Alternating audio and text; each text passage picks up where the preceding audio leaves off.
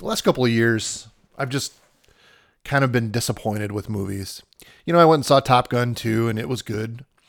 Um, but really, you know, movies have just been lackluster.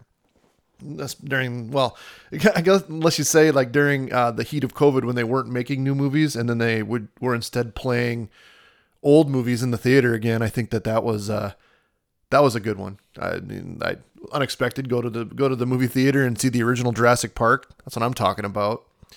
Today we're going to do a review of Clerks 3 on the Brewhouse on this on this special Thursday movie review episode.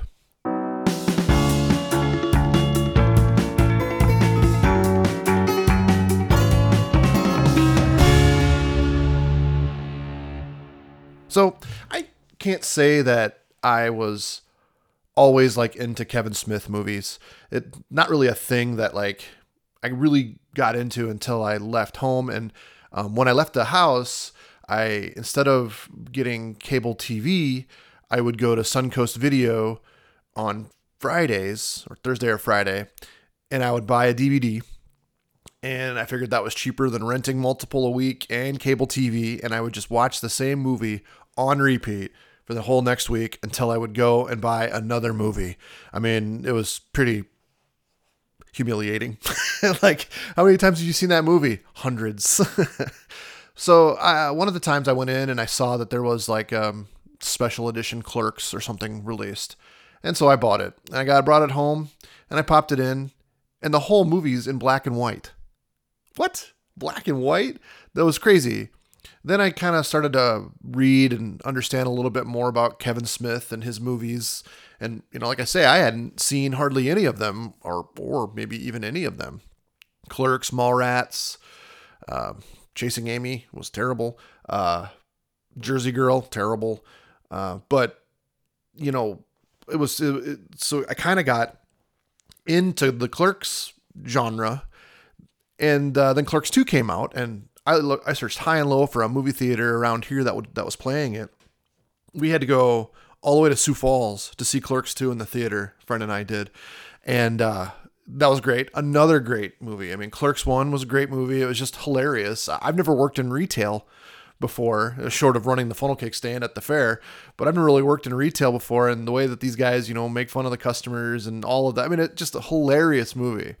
Then uh, Clerks 2 came out where they were Dante and Dante's working at uh, Mooby's, but he's going to be moving to Florida with his fiance. I won't wreck the whole movie for you if you haven't seen it, but it's another good movie. I mean, it like it will be forever a cult classic, just like the first first Clerks is. But that brings us to Clerks three. I mean, if we've seen what Disney's done to Star Wars, you can probably understand why I'm reluctant to say, "Oh yeah, seeing a seeing another sequel to the movie is is, is a good thing."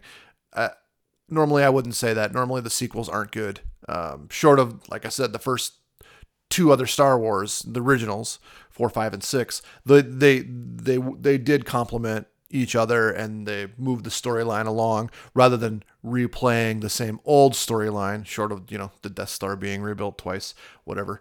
Um, it was acceptable in this movie because the end goal was the same. Uh, anyways, Clerks three. I'm not going to wreck this movie for you it was awesome. The the fact the the the directing of the movie, the the characters in the movie, they brought out classic people that were in the original Clerks. I mean, it was awesome. And it and it if you were already kind of connected to the characters from their first two Clerks movies, um, you really get connected to the characters in this third installment of the of the of the of of Clerks you you're connected to what Randall's doing. You're connected to what Dante's doing, Jay and Silent Bob. You just get extremely connect, connected to the characters and what's going on with them. And it really does take you on an emotional roller coaster. One minute you're laughing, another minute you're crying, and you're thinking, what the hell just happened? What a what a movie. And I I'm gonna give you know, I don't know. Ah, I'll give it two mugs up. How about that?